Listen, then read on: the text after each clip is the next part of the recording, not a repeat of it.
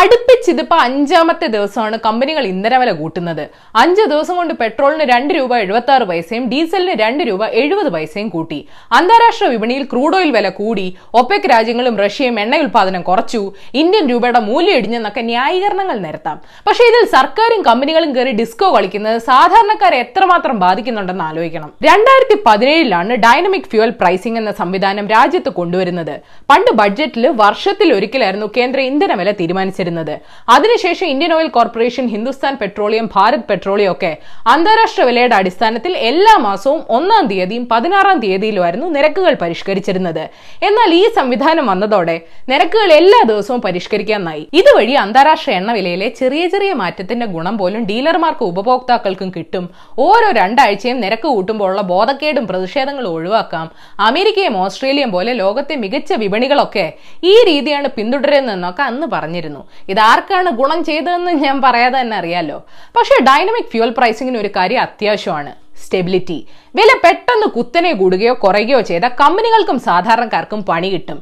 കിട്ടുമെന്നല്ല, എപ്പോഴേ കിട്ടിക്കൊണ്ടേയിരിക്കുന്നു. ഇന്ത്യയിൽ വില നിർണ്ണയിക്കുന്ന ട്രേഡ് പാരിറ്റി പ്രൈസിന് ഈ കാലത്ത് ലോജിക്കില്ലെന്നൊക്കെ വാദിക്കുന്നവരുണ്ട്. തൽക്കാലം അതവിടെ നിൽക്കട്ടെ, ഇത് എക്കണോമിക്സ് ക്ലാസ് അല്ലല്ലോ. പക്ഷെ സർക്കാരിന്റെ നടപടികളൊന്ന് ശ്രദ്ധിക്കണം. എണ്ണ വില കുത്തനെ ഇടിഞ്ഞ സമയത്ത് അതിന്റെ ഗുണം ജനങ്ങൾക്ക് കൊടുക്കേണ്ടതിന് പകരം നികുതി ഇനത്തിൽ ക്യാഷ് ഉണ്ടാക്കിയത് സർക്കാരാണ്. ചില സ്ഥലങ്ങളിൽ ഇന്ധനത്തിന്റെ ബേസ് പ്രൈസിനേക്കാളും കൂടുതലാണ് നികുതി. ഈ ഗുണം സർക്കാർ നന്നായിട്ട് ആസ്വദിക്കുന്നുണ്ട്. അതുകൊണ്ട് തന്നെ പോക്കറ്റിന്റെ കനം കുറയ്ക്കുന്ന പരിപാടിക്ക് ഇറങ്ങാൻ ഏതായാലും സർക്കാരിന് അത്ര വലിയ മഹാമനസ്കതയൊന്നുമില്ല. 2 കാര്യങ്ങൾ ഓർക്കണം. ഈ സ്റ്റേറ്റ് കൺട്രോൾ ഉള്ള പെട്രോളിയം കമ്പനിയുടെ പക്കലാണ് ഇന്ത്യൻ റീറ്റെയിൽ മാർക്കറ്റിന്റെ 90%. അത് തന്നെയാണ് നല്ലതും. പക്ഷെ സ്റ്റേറ്റ് തന്നെ ഒരു കമ്പനിയെ പോലെ ചിന്തിക്കുകയും പ്രവർത്തിക്കുകയും ചെയ്താലോ? അല്ല, എല്ലാം കച്ചവടമാണല്ലോ. അങ്ങനെ കഴിഞ്ഞ വർഷം സർക്കാർ കുറേ നിയമങ്ങൾ ലിബറലാക്കി. എന്നാലും ഫ്രീ മാർക്കറ്റ് ഇല്ലാത്തതുകൊണ്ട് ഈ മേഖലയിൽ വിദേശ ആഭ്യന്തര ബിസിനസ്സുകൾ താല്പര്യം കാണിക്കുന്നില്ലെന്ന് ആർഗസ് മീഡിയ റിപ്പോർട്ട് പറയുന്നു. ആളുകൾക്ക് ബദൽ മാർഗങ്ങളില്ല. പിന്നെ കോവിഡ് കാലത്ത് ഇന്ധനവില കൂടി നിന്നപ്പോഴും സർക്കാർ മണ്ണെണ്ണയുടെ വില വെട്ടിക്കുറച്ചായിരുന്നു. ഇത് മുതലെടുത്ത് ലാഭം കൂട്ടാൻ വേണ്ടി ചില റീറ്റെയിൽ ഔട്ട്ലെറ്റുകൾ പെട്രോളിലും ഡീസലിലും മായം ചേർത്ത് വിറ്റുവെന്നും റിപ്പോർട്ടുണ്ടായിരുന്നു. മണ്ണെണ്ണയ്ക്ക് നീല നിറം കൊടുത്തിട്ട് ഇന്ത്യക്കാരുടെ കൊനഷ്ട ബുദ്ധിക്ക് മുന്നേ ഒന്നും ഫലിച്ചില്ലെന്നും കേൾക്കുന്നു. 2, ഏറ്റവും പ്രധാനപ്പെട്ട കാര്യം, ഈ നയം ബാധിക്കുന്നത് സാധാരണക്കാരനെയാണ്.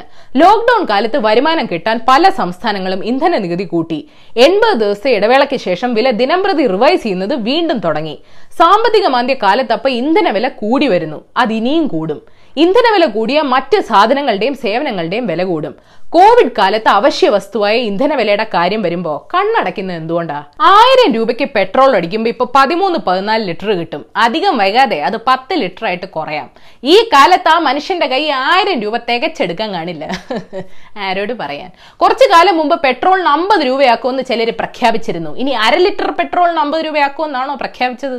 അതായത് പെട്രോളിന്റെ വില കുറഞ്ഞിരിക്കുകയാണ്. അപ്പൊ അതിൽ ചെറിയൊരെന്തെങ്കിലും ഒരു എമൗണ്ട് കൂടിയിട്ടുണ്ടാകും, അത്രയേ ഉള്ളൂ. അത് ടോട്ടലായിട്ട് വർധന ഉണ്ടാക്കുന്നില്ലല്ലോ, വില കുറയുകയാണ് ചെയ്യുന്നത്. ലോജിക്കിലൊന്നുമില്ല. അന്താരാഷ്ട്ര വിപണിയിൽ കുറയുമ്പോൾ ആ അന്താരാഷ്ട്ര വിപണിയിലെ കുറവിന്റെ ഒരു അംശമാണ് കൂട്ടുന്നത്. അന്താരാഷ്ട്ര വിപണിയിൽ അത്രയും തന്നെ കൂട്ടുന്നില്ല, ടോട്ടൽ വില കൂടുന്നില്ല. അതാണ് ഞാൻ പറഞ്ഞത്, ഇന്നലെ വരെ കൊടുത്ത തുകയിൽ നിന്ന് കൂടുതൽ പോകുന്നില്ലെന്ന്. ഇതെല്ലാം നാടിന്റെ വികസനത്തിന് വേണ്ടിയല്ലേ മുരളീധരൻജി? അപ്പൊ ഏതായാലും നിങ്ങൾ ഇന്ന് അറിയേണ്ട 10 വിശേഷങ്ങൾ ഇതാണ്. നമ്പർ 1, കേരളത്തിൽ ഇന്ന് റിപ്പോർട്ട് ചെയ്തത് 83 കോവിഡ് കേസുകൾ. ആകെ മരിച്ചവരുടെ എണ്ണം 18. ഇന്ത്യയിൽ 10,000-നടുത്ത് കേസുകൾ റിപ്പോർട്ട് ചെയ്തു. 24 മണിക്കൂറിൽ 357 മരണവും. ഇതോടെ രാജ്യത്തെ ആകെ മരണസംഖ്യ 8,000 കടന്നു. റോഡിൽ മരിച്ച ആളുടെ മൃതദേഹം UP പോലീസ് മാലിന്യ വണ്ടിയിൽ കൊണ്ടുപോയത് വിവാദമായി. തമിഴ്നാട്ടിലെയും ഡൽഹിയിലെയും കോവിഡ് മരണനിരക്ക് തെറ്റാണെന്ന് ആരോപണമുണ്ട്. ഒന്നുകൂടെ ഹരിച്ചും കുടിച്ചും നോക്കിക്കൂടെ? സാമ്പത്തിക ബാധ്യത മൂലം കൊല്ലത്ത് കശുവണ്ടി വ്യവസായി ആത്മഹത്യ ചെയ്തു. നിരീക്ഷണത്തിൽ കഴിഞ്ഞ 2 പേരുടെ ആത്മഹത്യയെ തുടർന്ന് തിരുവനന്തപുരം മെഡിക്കൽ കോളേജിൽ സുരക്ഷാ വീഴ്ച ഉണ്ടായെന്നും ആരോപണമുയർന്നു. മുംബൈയിലും ഡൽഹിയിലും സാമൂഹിക വ്യാപനം ഉണ്ടായിട്ടില്ലെന്ന് കേന്ദ്രം പറയുന്നു, ഉണ്ടായെന്ന് ഡോക്ടർമാർ പറയുന്നു. ആക്ച്വലി ഇപ്പൊ സാമൂഹിക വ്യാപനത്തിനെ എങ്ങനെ നിർവചിക്കണമെന്നുള്ള ചർച്ചയാണ് നടക്കുന്നത്. ഡെഫിനിഷന് മുമ്പ് ആദ്യം കാൽക്കുലേഷൻ ശരിയാണോ എന്ന് നോക്ക്. നമ്പർ 2, ലോകത്ത് കഴിഞ്ഞ 24 മണിക്കൂറിൽ 5000-ലേറെ മരണം റിപ്പോർട്ട് ചെയ്തു. കോവിഡ് രോഗികളുടെ എണ്ണം 3/4 കോടിയോട് അടുക്കുന്നു. ലക്ഷണങ്ങൾ ഇല്ലാത്തവരിൽ നിന്ന് രോഗം പടരാനുള്ള ചാൻസ് കുറവാണെന്നുള്ള പരാമർശം WHO പിൻവലിച്ചു. അമേരിക്കയിൽ കോവിഡ് കേസുകൾ 20 ലക്ഷം കടന്നു. വലിയ പണിയൊന്നും എടുക്കാതെ തന്നെ ജോ ബൈഡന്റെ ജനപ്രീതി കൂടുന്നുവെന്നും റിപ്പോർട്ടുണ്ട്. അതെ, പുടിൻ ബിസി ആയതുകൊണ്ടാ. റഷ്യയിൽ രോഗികളുടെ എണ്ണം 5 ലക്ഷം കടന്നു. നമ്പർ 3, ശബരിമലയിൽ തൽക്കാലം ഭക്തരെ പ്രവേശിപ്പിക്കേണ്ടെന്ന് തീരുമാനിച്ചു. ഉത്സവം മാറ്റിവെക്കും. ആരാധനാലയങ്ങൾ തുറക്കാൻ അനുമതി നൽകിയത് വിവാദം ഭയന്നിട്ടാണെന്ന് ദേവസ്വം മന്ത്രി പറയുന്നു.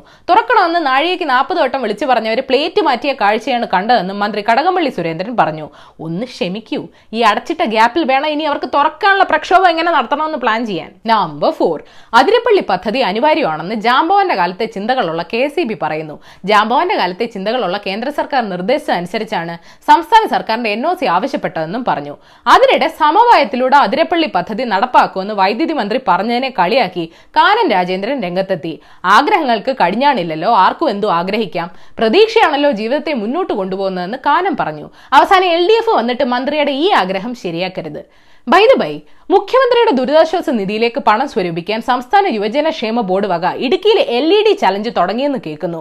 അതൊന്ന് സംസ്ഥാന വ്യാപകമാക്കിയിരുന്നെങ്കിൽ ഈ പദ്ധതി വേണ്ടാന്ന് വെക്കായിരുന്നു. നമ്പർ 5, കോവിഡിനൊപ്പം നേരിട്ട പ്രതിസന്ധികളെ ഇന്ത്യ അവസരമാക്കി മാറ്റണമെന്ന് മോദിജി പറഞ്ഞു.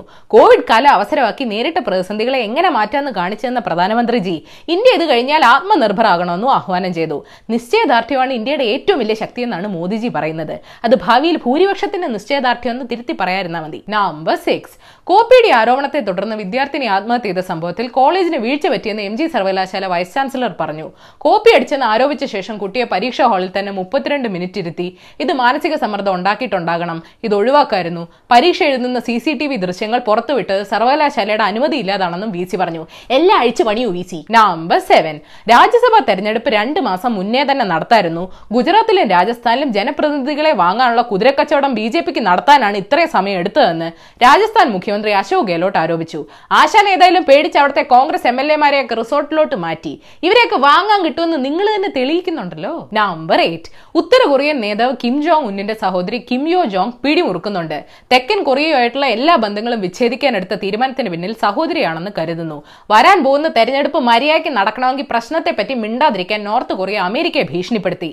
സ്ത്രീകൾ നേതൃസ്ഥാനത്തേക്ക് വരണം, പക്ഷെ പുരുഷ നേതാക്കൾ ചെയ്യുന്ന തെറ്റുകൾ റിപ്പീറ്റ് ചെയ്യാതെ നോക്കണം. നമ്പർ 9, കോയമ്പത്തൂർ, എഗ്മോർ തുടങ്ങിയ 1018 സ്ഥലങ്ങളുടെ ഇംഗ്ലീഷ് പേര് മാറ്റാൻ തമിഴ്നാട് സർക്കാർ തീരുമാനിച്ചു.